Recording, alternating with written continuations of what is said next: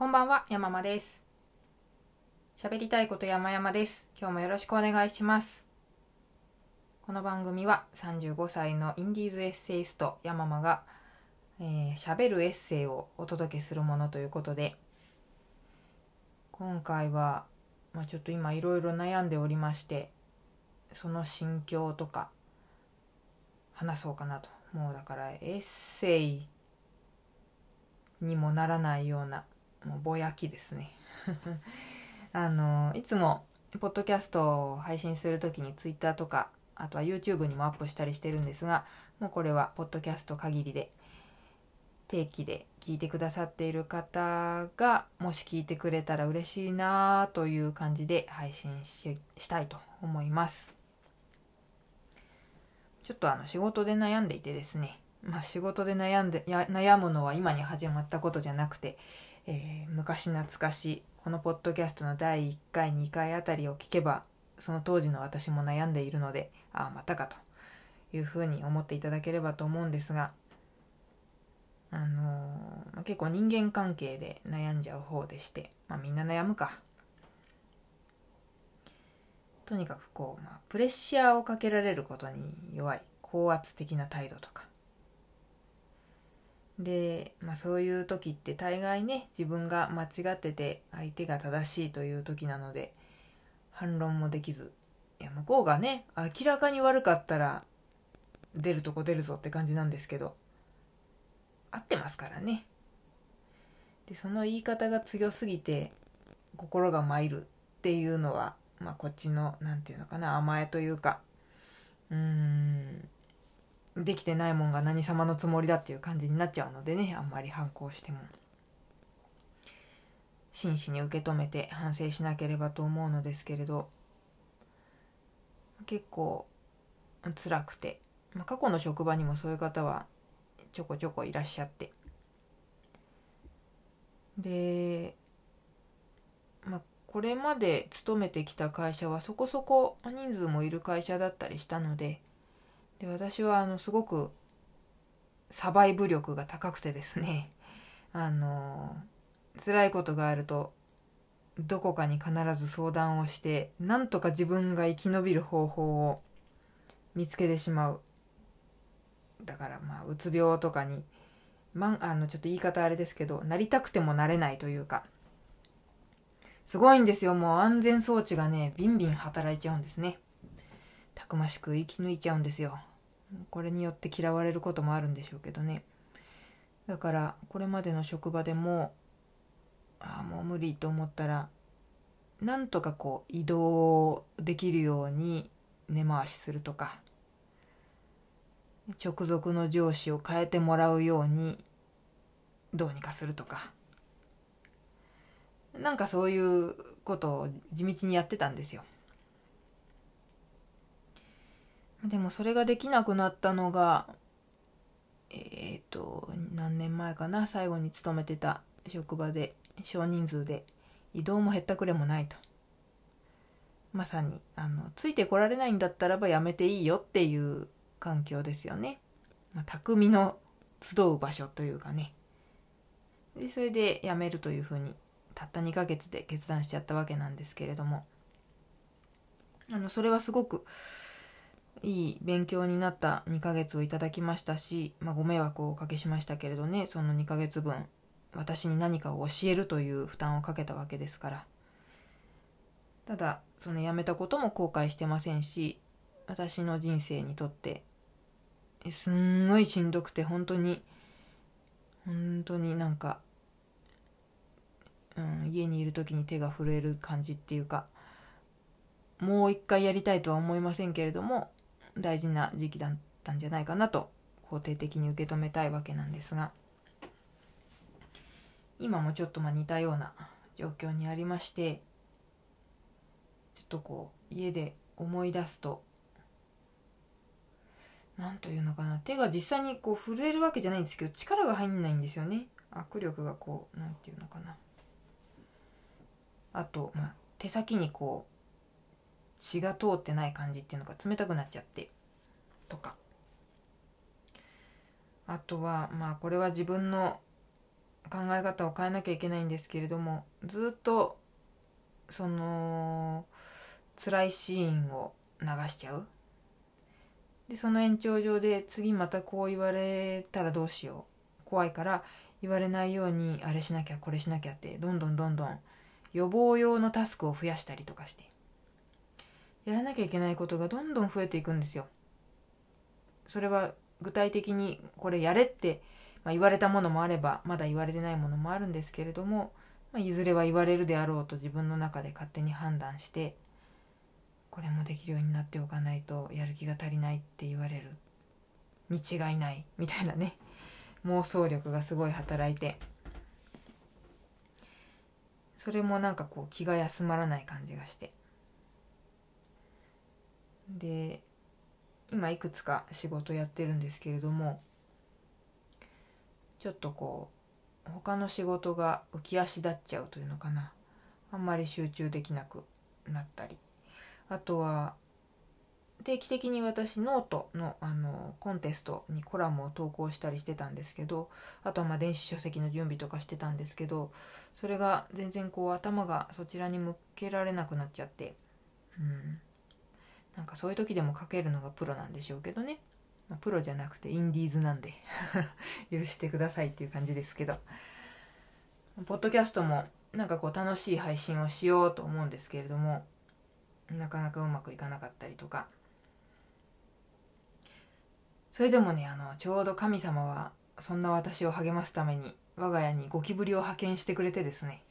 まあ、あの面白いことがあったのでそれはそれであのなんか取れたのでえ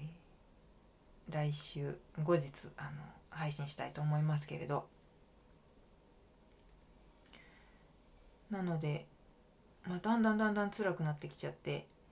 でこのところちょっとツイッターも荒れてしまったんですけれど。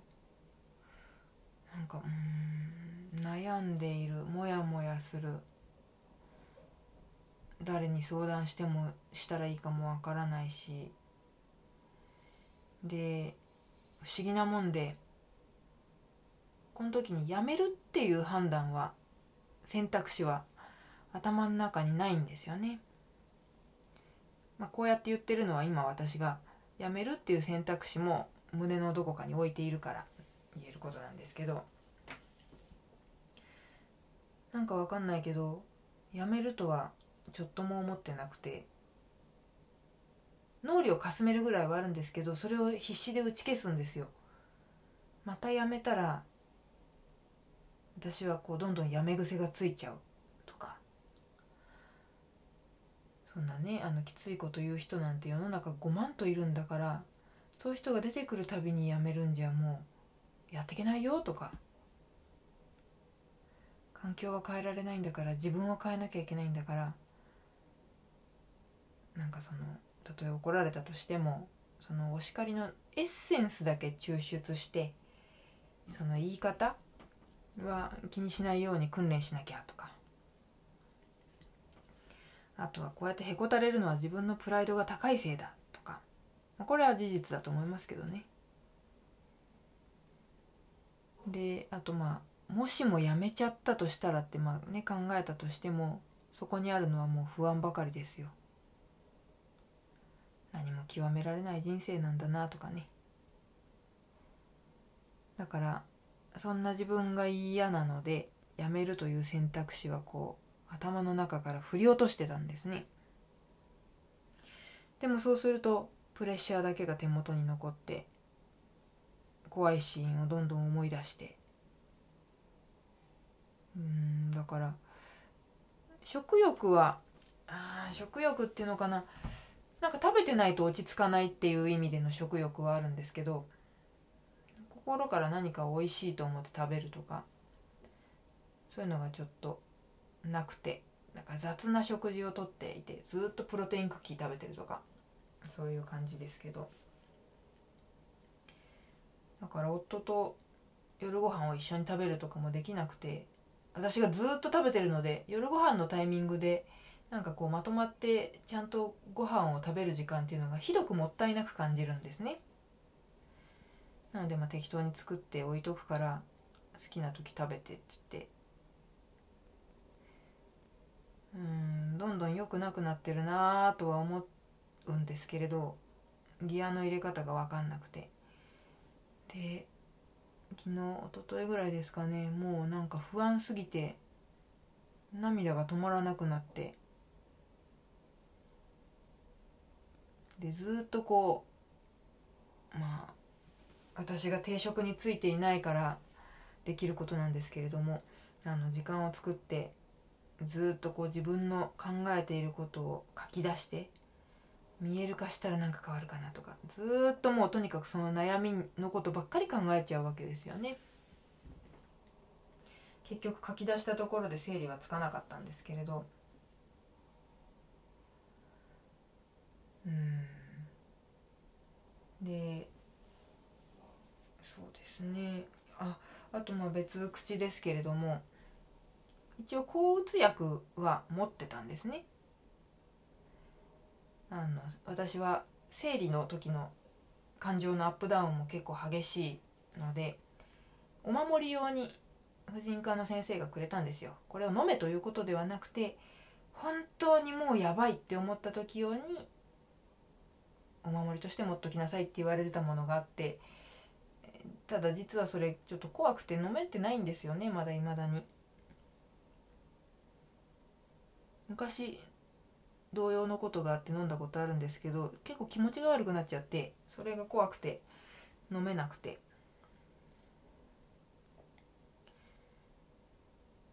うんだからそれを飲んだらいいのかなともちょっと思ったんですけどもやっぱ怖くて飲めず。しかし涙は出て不安は取れずなんかあれもこれもやんなきゃっていう焦りもありだからもうそのそこ考え方から逃げたくてずっとなんかナッツとか適当なもの食べてダメだなと思いましたけど、うん、で本当に一日中泣いて久しぶりにもう泣きすぎてティッシュのボールがもう巨大なボールが出来上がって。目もね目を晴らすほど泣くって大人になってそんなにないですけども久々にそんな感じで。でも泣きすぎて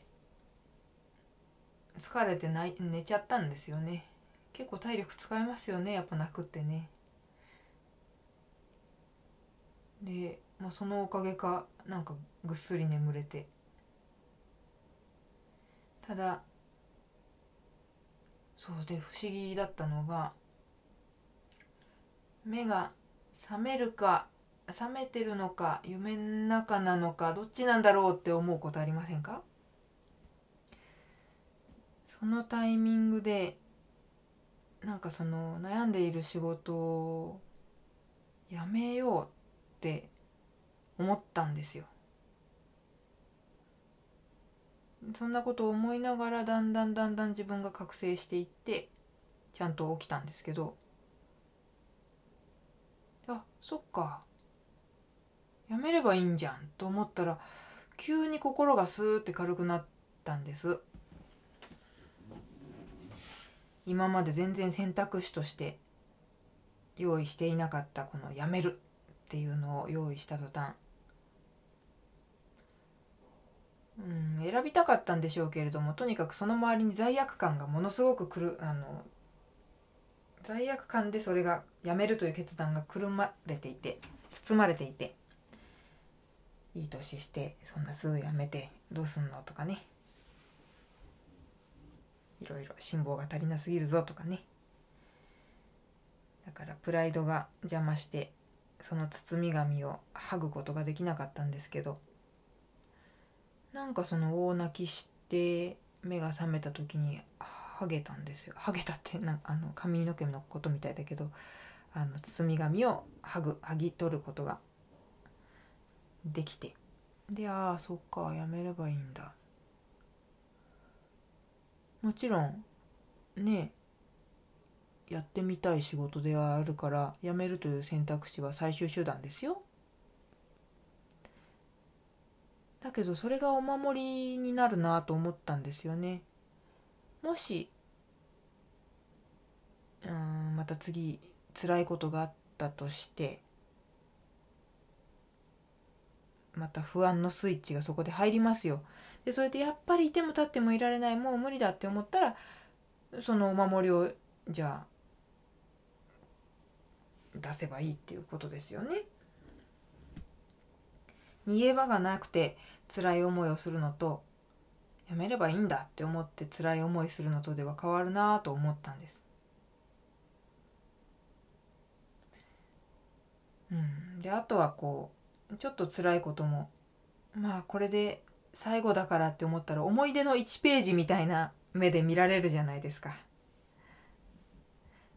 旅行先とか行ってああもう次ここに来ることはないのかもしれないなとかって思うとすごいおセンチになってやたらこう景色を目に焼き付けようみたいになったりしますけどなんかそういう境地に入れるんじゃないかな。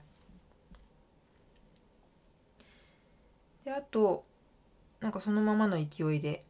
心療内科も一応予約をしてまあこれはね本当にあの意味ない私にとっては意味ないと思うんですけれども、まあ、念のため来週予約をしておいて本当に辛くなった状態だったらばそこに駆け込んで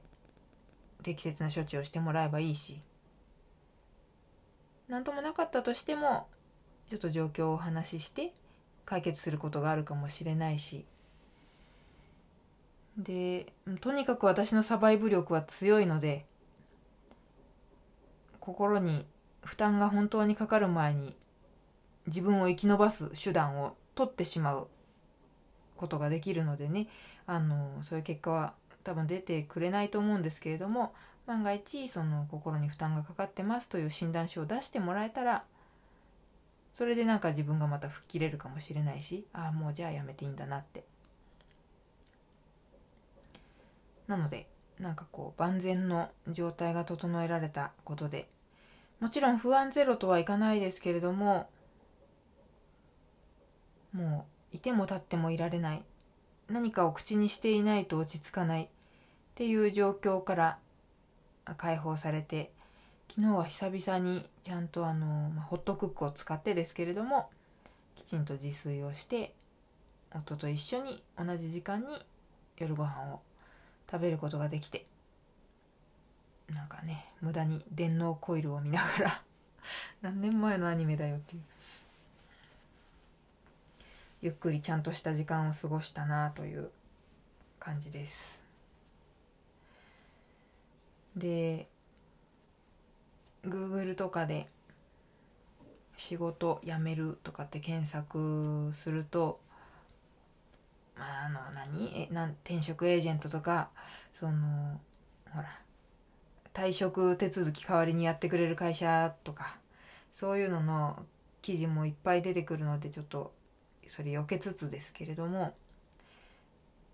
会社辞めちゃった人悩んでて辞めちゃった人の体験談みたいなブログとかも結構引っかかってくんですよね。でそういうのを見ると35歳の私が見るとなんかもうね会社辞めても大丈夫だと分かったら人生開けたみたいなそういう記事とかを見るとですね著者が20代なわけですよ。まあ、開けるでしょうよみたいなね。もう、わいは人生折り返し地点だぞみたいな。そうそう。で、それ見て、あんたは若いからできるんだよって思ったりもするんですけど、この若いからに匹敵する言い訳というか、うん、その、やめるっていう選択をするための背中押し材料というかそれって何でもでっち上げられるなと思ったんですよね。多分その20代の子は自分がまだ若いからできるとは思ってないと思うんですよ。旗から見るとうん若いからそういう決断ができるのよって思えるみたいなね。その程度のことが十分背中押しになるんだなと思って。例えば私であればあの夫がいるから。ありがたいことですよ。経済力やめた瞬間にゼロになるわけじゃないですから。これは理由になりますよね。あとは例えば実家が近いからとかっていう人も辞めるっていう選択を取る。背中押しになると思うんですよ。ルームシェアしてくれる友達がいるからとか。つなぎで働かせてくれる知人がいるからとか何でもいいと思うんですよね。うん、年齢とか結婚してるしてないとかどこに住んでるとかそれは背中押しの材料にするものであってやめるという選択肢を選んでは選択肢を選ぶだと二重だな、えー、めるという選択をしないための材料にしないでほしいということですね。今自分に聞かせつつなんですけど。やっぱ35歳でいざとなったらやめるって心に持っとくの恥ずかしいですよ。しかもな何十何年も勤めてる会社とかっていうわけでもなくまして前職も2ヶ月で辞めちゃってるという状況で。だけどそれ言ってたらいつまでたっても変わんないというか、うん、やっぱねいざとなったらの最強の武器を持っておくのは悪いことじゃないと思いました今回。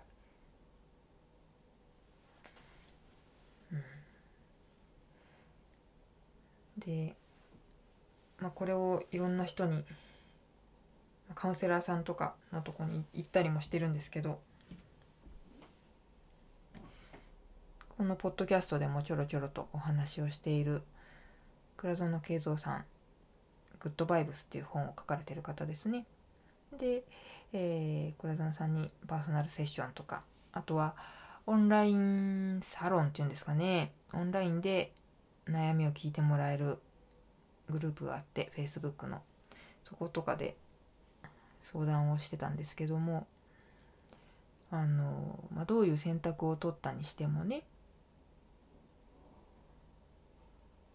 その状態のちょっとこうやっちまったっていう自分が永遠に続くわけではないので。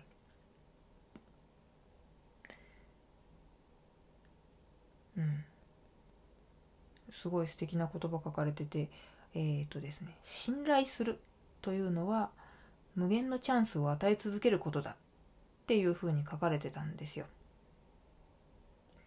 アドバイスの中で。だからそう自分を信じるということは仕事を辞めたくなっている自分をこうなんてダメなやつなんだって言うんじゃなくてそれはそれとして無限のチャンスを与え続ける。自分に対して無限のチャンスを与え続けるっていうことなんだなと。逆に言えばそれができるということは自分を信じら信じることができてるってことですよね。それは他人に対しても向けられる言葉だなぁと思いながら読んでたんです。例えば今きつい上司がいます。でもその上司を信じることを信じたいのであればその人に何を言われたとしても無限のチャンスを与え続ける。今日はこう言われたけど明日は分かんないから大丈夫みたいなね。だからまたしても逆に言うともうこの人にチャンスあげられないな。もうこれ以上何か言われたら終わりだな。って思うということはその上司だったり職場環境だったりを信じることができてないという証ですから。その時にやめるのカードを切ればいいんだなと思います。とにかくこのカードを持つっていうことがどれだけ心の負担を軽くするかということを知りましたしなかなか手に取りづらいカードではあるんですけれども、えー、年齢とか環境とかを言い訳にしてそのカードを取らないっていうのはもったいない。という話をしたかったのです。そうは言ってもっていう事情はねたくさんあると思いますけれどそういう時はちょっと一緒に考えましょう。何の役にも立たないかもしんないですけど話しているとすっきりすることもあるかもしれないんでもしお困りの方がいたら LINE でも何でも。LINE はめんどくさいのかな、まあ、とにかくそういう時はあのなんかねご相談に乗ることで私はアドバイザーじゃないから何にも役に立たないかもだけど話し相手ぐらいにはもちろんなりますのでご連絡くださいという感じです。いやでも本当に悩んでいる最中にいろいろあの助けてくださった方がたくさんいらして知人友人それからえー、っとまあそのスナックヤママって昔読んでいたオンラインサークルっていうんですか？ちょっと今私がブログ代わりにいろんな思ってることを吐き出している場所があるんですけれどもその仲間の方とかありがたいなと思いました本当に、うん、もちろん倉園さんもそうですし一緒に運営されてる、えー、佐々木翔吾さんにもですし。うん。まあそれもこれも自分が「わあ辛いです」っていうのを吐き出すことに抵抗がないからなんでしょうね。ちょっとそれがあの弊害にもなってますけれどやっぱね親からとかはあんたあんまり恥ずかしいこと書かないでよって言われますからね 10代の書きな書き殴りじゃないんだからよく考えて書きなさいねってこの間もあの注意してもらいましたけれど、まあ、そういう意味では親にも助けられてありがたいことですよほんとちょっとね今回は泣こうにももう泣き明かしすぎたので涙が出てきませんが。うんだから本当にねかっこ悪いと思わず吐き出せるといいですよね。その意味では本当倉園さんがやってるあのグッドバイブスファクトリーというフェイスブックグループはすごくありがたかったんですよね。あの宣伝するつもりじゃないですけれどやっぱ本当に悩んでる時ってこれ誰に相談したらいいんだろう？とにかく今もう胸がモヤモヤで何も行動ができない頭がいっぱい。でも誰にこれ吐き出せばいいんだろうってわからない？でそういう時に限ってやっぱりカウンセラーさんとかもすぐその当日に「どうぞいらっしゃい」って言ってくれる人は少ないですよ。だってねいろんなクライアントさんいらしてその方々のお話セッションだって時間がかかりますから今日の今日うん、どうぞってわけにはいかないのが普通です。かといってね何？自殺防止ホットラインみたいなのにかけるってほどでもない。でこういう話が気軽にできるような友達がいるでもない。っていう時に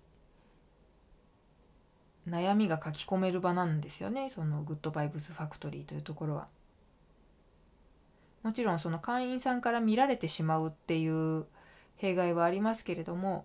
伏せ字にしたりすればいいだけのことですから。誰に相談したらいいかわからないでもとにかく辛いっていう時に王様の耳はロバの耳じゃないけどもとにかくそこにとりあえず入れちゃえっていう。でそうすると必ず倉園さんなり佐々木さんなり会員さんなりが見てくれるし何か助言をくださるしうんなんか極論そのアドバイスが